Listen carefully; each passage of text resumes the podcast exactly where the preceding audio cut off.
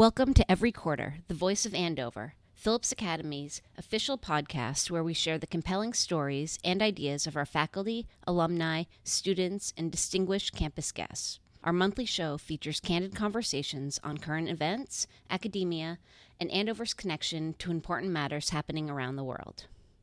Ji-Sung Park, Andover class of 2004, is an assistant professor at UCLA. He has joint appointments at the Luskin School of Public Affairs and the Fielding School of Public Health. He is also the founder and co director of Sense and Sustainability, a nonprofit dedicated to cultivating leaders with a holistic understanding of sustainability and equipping them with skills and knowledge necessary to pursue solutions. Park's introductory economics course at Andover gave him an entirely new lens to view the world, through which he recognized the urgency of climate change and that economics could be a tool for helping people better understand and take action against its disastrous effects. After Andover, Park attended Columbia University and later Oxford as a Rhodes Scholar. He then moved on to Harvard, where his groundbreaking research shed light on how climate change will affect human productivity and economic health. Hey everyone, this is Neil Evans, Associate Director of Digital Communications at Andover, and I am here today with Ji-Sung Park, class of 2004. Welcome, Ji-Sung. Thank you, Neil. It's good to be back. Yes, you were here for reunion. That's right. It is your 15th. 15. What are the vibes that are coming over you right now? Oh, man. Uh, aside from the jet lag, because I'm flying in from California, um, although I guess there are people who are coming in from much farther, just gratitude, you know. Um, that is the first word that comes to mind. So much gratitude for not just the memories, but just a, an appreciation of, of, of what, of how special uh, the time we got to spend here was. Uh, I'm here with a, a couple of uh, my my uh, dorm suite mates from Fuess. Nice. Um, we you know we lived in the same dorm all three years, and we've kept in touch, and we we speak about how. Um, j- just how much we enjoyed and appreciated and grew from the three years we had here. And so, yeah, gratitude is the first word. And then also just excited to see people I haven't seen, right, in sure. 15 years. And, and uh, their memories in every little nook and cranny, right? That right. you can only really recollect when you're uh, physically here. So, yeah. So, so what initially brought you to Andover? What initially brought me to Andover? Um, so I, I grew up in in Lawrence, Kansas. Um, my dad did his PhD there. We lived in Seoul, Korea for a bit. Moved back to Kansas. I don't think any of us uh, saw ourselves living the rest of our lives in Kansas. So, uh, as I was uh, I guess, graduating out of junior high, as we called it, um, you know, I was trying to make a decision about where, where do we go next. And one of my cousins had gone uh, to a boarding school in the, in, in, the Northeast. I had no idea what I was getting into, right? Absolutely no idea. Um, was very fortunate to, to get in. And, and then when we visited a couple of schools, I won't name the competitors, uh, but uh, man, it was just like a 100% clear choice. Um, we visited Andover. Something about the vibe. It just felt like good people, happy people, working really hard, but in a non-competitive way, and, and that was my vibe. So I said, yeah, I'm, I, I, would love to be here. Cool. But you know, we didn't really know what we were getting into, if I'm being honest. Yeah. Yeah. So how did that uh, maturation evolve over your time here? meeting friends, taking classes, sort of charting that course for where you are now? Yeah, I mean, I was telling, you know, I was telling um, uh, Patrick Callahan, he's my year, and, and his fiance on the car ride over here, just how vividly I remember that first day where you have your first, you know, we were new lowers, uh, 10th graders.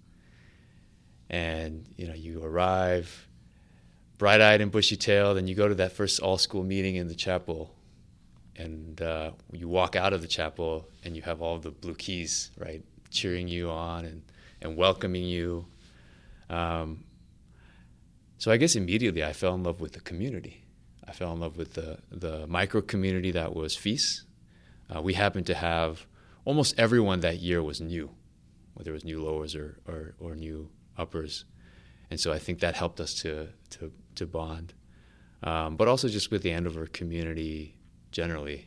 I just, uh, yeah, it just felt like I, I found my element. I mean, don't get me wrong. I still remember writing in my journal, like, if I can simply survive the academics, I will be happy. Like I was, you know, I was really intimidated by how smart everyone was and and and how high the uh, academic standard was. Um, but I guess it, it, didn't really faze me to the in the sense that everyone was so supportive, though. Um, and we could talk about Mr. Ventry. I mean, he was my house. He was one of my house counselors at the time, but he you know, he epitomizes the um, the sincerity and genuineness of the support that the faculty here bring. At least that's how I experienced it. And so, I mean, who is it? Who is it that says uh, all all history is revisionist, especially personal history? So I don't want to be too mm-hmm. revisionist here, but I feel like it was, uh, it was a a tough initial transition, but in overall a pretty organic one. Um, yeah, I mean, by senior year, I was I was just really really sad to leave. Yeah. Well, you're back, so no sadness this weekend. Um, Older, not much wiser, but definitely, yeah. You were a Blue Key, right? I was. What was your favorite was. cheer? Ooh, that's a tough one, Neil. Um, ah, man. I mean, what do we eat? Red meat. Uh, how do we like it raw? Is always it's good. Uh, I like the one. I, I don't know what it was called, but there was one where we'd like count down. Yeah, the five, four, five, four, three, two, and then the silent. And the silent one. Yeah, I like that. I, I, like that part because at least some, but like one person would always screw up the one, and so it was always funny. Yeah, yeah, that that one still's going on. It's still going. Still going strong. Do the blue keys still wear the skirts? Yep. Nice. Yep. All can't blue, get rid of that. Face paint, skirts. Awesome. All good. Blue sharks. Not as much. That okay. kind of left with Mr. Chase. Got it. Um, it's probably better from a public health standpoint. I'm sure there's like 50 grams of sugar per shark, and we had like 20 of those. Yeah. So um, after Andover, you go on to college. You end up becoming a Rhodes Scholar. Right. You sort of develop uh, interest in economics. I did. Talk, talk, me through that a little bit. Sure. You know, uh, again, not to do, be too revisionist again, but this is this is factual. Um, my interest in economics started here. So I still remember I had a conversation with my academic advisor. Uh, I guess, uh, man, I'm embarrassed. Junior year, uh, upper yeah, year, sure. going into senior year, and I never even tr- I didn't even know what economics meant. And my my advisor said, "Well, based on what you've told me about your interests, you might enjoy economics." And so I took uh, econ senior year first with uh, Mr. Perry, Carol Perry, and then Dr. Shaw. And I just I just fell in love with the way that they um, used economics as a lens of understanding the world. It was so cool. And it turns out it was very atypical. Hmm. Most people have as their first econ class something that is much more theoretical, much less grounded in the real world.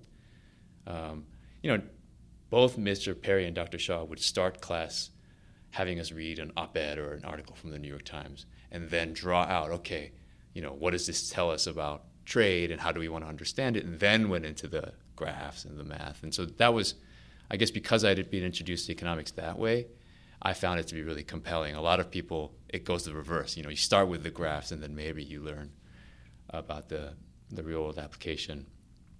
Um, but yeah, in, in, part because of that experience, I, I, decided to major in economics at Columbia. Um, I was always really interested in the environment, uh, environmental sustainability, and uh, luckily, uh, found advisors at Columbia who who helped show that you know you could use economics as a tool to better understand environmental sustainability problems, uh, in particular climate change. And I mean, the Rhodes Scholarship thing is you know no one no one no one can or should plan for that. It's just uh, it's it's more an indication of of an accumulation of luck than anything. At least that's how I feel about it. And so um, yeah, that that coming out of senior year, uh, did a master's degree at Oxford uh, in in environmental change, uh, and one in development economics, and and all the way through. I mean, uh, uh, the interest in in trying to use economic uh, economics to better understand our environmental sustainability challenges uh, only grew. Um, yeah, now now I'm a professor in economics, Sure. which Yeah. feels kind of weird to say that, especially here um, now. Yeah. Um, but yeah, that's how it evolved. What more can I say? I don't know. so maybe give me a, a specific example of how uh, climate change is, you know, related to an economic issue, whether it Sure. be uh, disaster relief or crops growing or I don't know. I'm doing a really poor job. No, no, no, no. I mean, look, it, it, it, it's you and actually the rest of the, well, popular media, I think, has a, has a tough time understanding. Climate change is such a broad problem, right? Um, many ways you could, you could slice it, but let me, so one way, couple, of ways, right? One is um, trying to think about how climate change will affect society. Uh, I have always thought that there are obviously clear limits to putting dollar values on things, but to the extent that at the end of the day, we're making policymakers have to decide between a suite of different policies, and so if if we're able to better quantify, okay, in a in a world that is right two degrees Celsius hotter, which really translates into you know 30, 40, 50 more days a year in some places with temperatures that are dangerously hot. What does that actually mean for economic productivity, economic well-being, um, our health, and how do we sort of um, quantify those damages in such a way that we can like make you know understand how much we should be willing to invest now, right? It sort of underscores the urgency of the problem. Like that's one aspect. Yeah. Um, but another is that you know climate change is the ultimate global market failure, right? It's it's yes, there's a moral dimension to it, but I see it primarily as it's like the combined result of a series of uh, of decisions that you know the eight billion people on this planet make. Um, maybe sometimes out of greed, but mostly just because the systems in, that we're in um, sort of bias things toward right toward more carbon pollution. Uh, I think of it as a market failure. And so if you think of it as a market failure, then you think about okay, well, how do you solve that market failure? And economics has a lot to say about how you can um, effectively uh, solve market failures without, you know, breaking the bank, so to speak. Sure. Right. And uh, the Green New Deal is sort of a hot topic. Yeah, now. yeah. Hey, I like what you did with the the hot. Maybe is there hope for us? Ah. This could just be that I'm I'm an optimistic guy, but I think absolutely. Sure. I think there's absolutely hope and and it's hard to have hope when every other article you see in the news or on your Twitter feed or whatever about climate change is along the lines of, oh, and by the way, it's even worse than we thought. Or, you know, you see the polar bear like starving and on a melting ice sheet, and you see, you know, devastating images of, of hurricanes and floods and extreme heat, you know, killing thousands of people. Um, but I'm optimistic because it's been actually really interesting to see. So comparing when I started at when I graduated from Andover Mm-hmm. versus now, 15 years, uh, thinking about the level of public understanding, awareness, and quality of discourse, uh, especially internationally, the U.S. is kind of an exception. We have a weird, I think, in part because of the domestic politics and what climate change symbolizes. Um, but globally, the sea change in level of awareness and willingness to engage about climate policy issues, I think, is very comforting. Yes, international agreements are tough; they were never easy. Um, but you see, so I'll end with this because I could keep going. Even in the U.S., even despite what many would argue uh, are just completely um, uh, anti-science, non, non, at least from a climate change st- standpoint, nonsensical um, policy choices at the federal level. you see so many state and local city governments trying to step in to stop the gap. To me, that signifies a, a, a broader willingness to, to do what we can. In fact, the numbers suggest that the, the majority of Americans now believe that climate change is a phenomenon and that it is a human caused phenomenon, that we should do something about it. That wasn't the case 10 years ago, right? So I'm optimistic. Well, I mean, like, and then what's the value of being pessimistic anyway? Like, how is that going to help? So. Yeah. Um, so you mentioned earlier you're now an assistant professor at UCLA. What yes. what brought you to, to teaching, and sort of talk to me about that role in your life right now? Sure. So I'm very, uh, my wife and I are very happy and grateful to be in in Southern California. Uh, we just moved out there about two years ago. Uh, we both work at UCLA.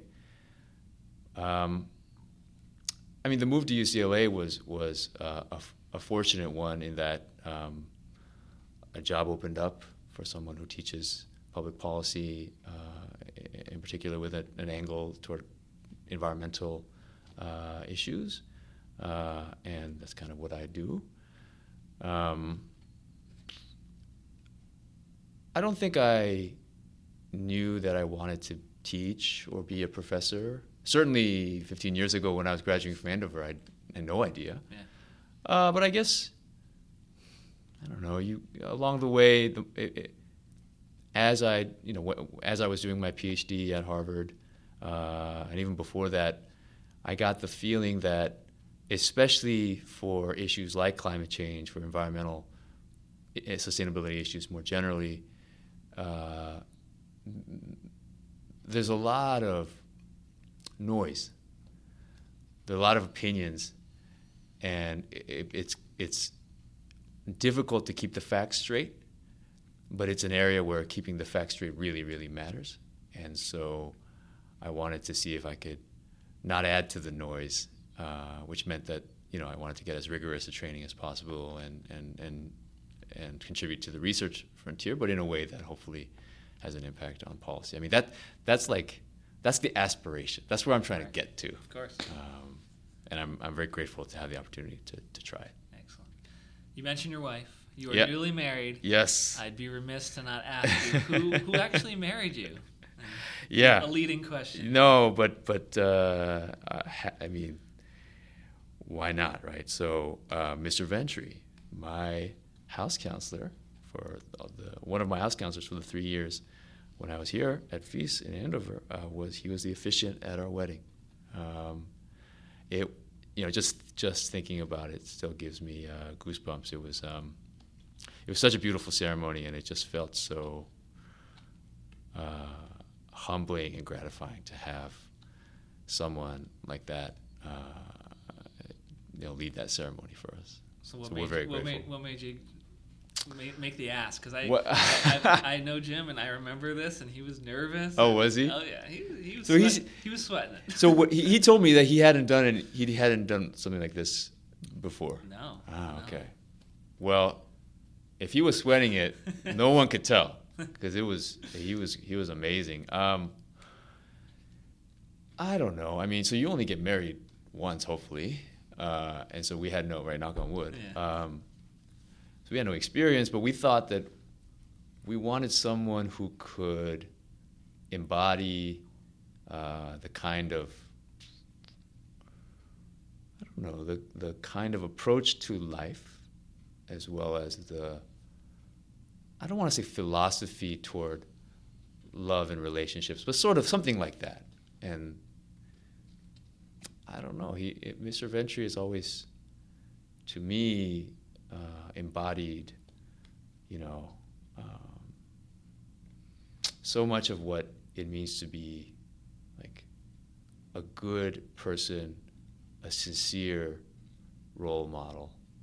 Um, and I think my wife, you know, bless her heart, saw how much I valued uh, his sort of example and, and mentorship. And uh, and you know, when, when my wife and I were dating, and, and I, we were living in, I was living in Cambridge. We we would come out to Andover quite a bit. She she she, she was. Uh, gracious enough to right to put up with my nagging to like let's go let's go visit Andover again, um, and so she understood, and you know, she actually suggested it. Hmm. So um, yeah, it was great. Cool. Yeah, it was fantastic. So, last question for you. Uh, students at Andover now Hmm. interested in climate change, economics, world policy, Sure. environmentalism. What's one thing they could do right now or next year as they come back to Mhm. really either jumpstart that angle in their life or make an impact? Yeah, great question. Um, you know, I wish I was more familiar with the the course offerings and the faculty here now, but actually, I can I'm confident in saying that that's where they should start. I'm, I have no doubt that uh, you know the the legacy that Mr. Perry and Dr. Shaw have left uh, is a strong one, and so yeah, this fact I mean they should reach out to the faculty to learn as much as they can while they're here. Um, but also, maybe one thing that is different now relative to when I was here is just the the access to online content. The world is your oyster. There's so much great work out there. Here's one thing. Incremental investment in figuring out the credibility of a source goes a long way now. Meaning that, and I'm sure the faculty here can be great resources, right? not every study has the same amount of, of, of credibility associated with it. And this is where the media is misleading. Sorry to go on a bit of a, I'll, I'll end with this. Uh, um, the news media is unfortunately um, beholden to ratings, and that means that often when they cover climate change, they have to make it look like there is a for and an against, or like there is a, you know, you have a, a climate scientist and then you have a climate denier, as if that is re- reflective of, of the state of the, you know, the science or something. Um, and so similarly, like if you, you know, on social media, right, it's really hard to know how much to trust any given headline or finding. Um, but there is so much really, really good data-based work out there that talks about you know why climate change is a problem, how much it is a problem, how it is a problem for a particular part of the world, and what you know workable solutions that we have already tried and know that know can work. You know, like carbon taxes have been tried in Canada, in other countries, and we know that they work. Um, I mean, you can have other modifications to that. You know, so I would encourage students to, when they have, you know, while they have the time, uh, invest in in in figuring out what people who, who really have dedicated their lives to thinking about this problem say about it, uh, and not get too caught up in the media maelstrom of the opinion battle. Well, Ji Sung, this has been great. Thanks for joining us. Oh, thank you for having me. Every quarter is produced by the Office of Communication at Phillips Academy in Andover and made possible by a grant from the Abbott Academy Fund, continuing Abbott's tradition of boldness, innovation, and caring. Like what you've heard, spread the word. Share EQ with friends and connect with us using the hashtag EveryQuarterPodcast. You can also find us at podcast.andover.edu. Thanks for listening. I'm Jesse Wallner.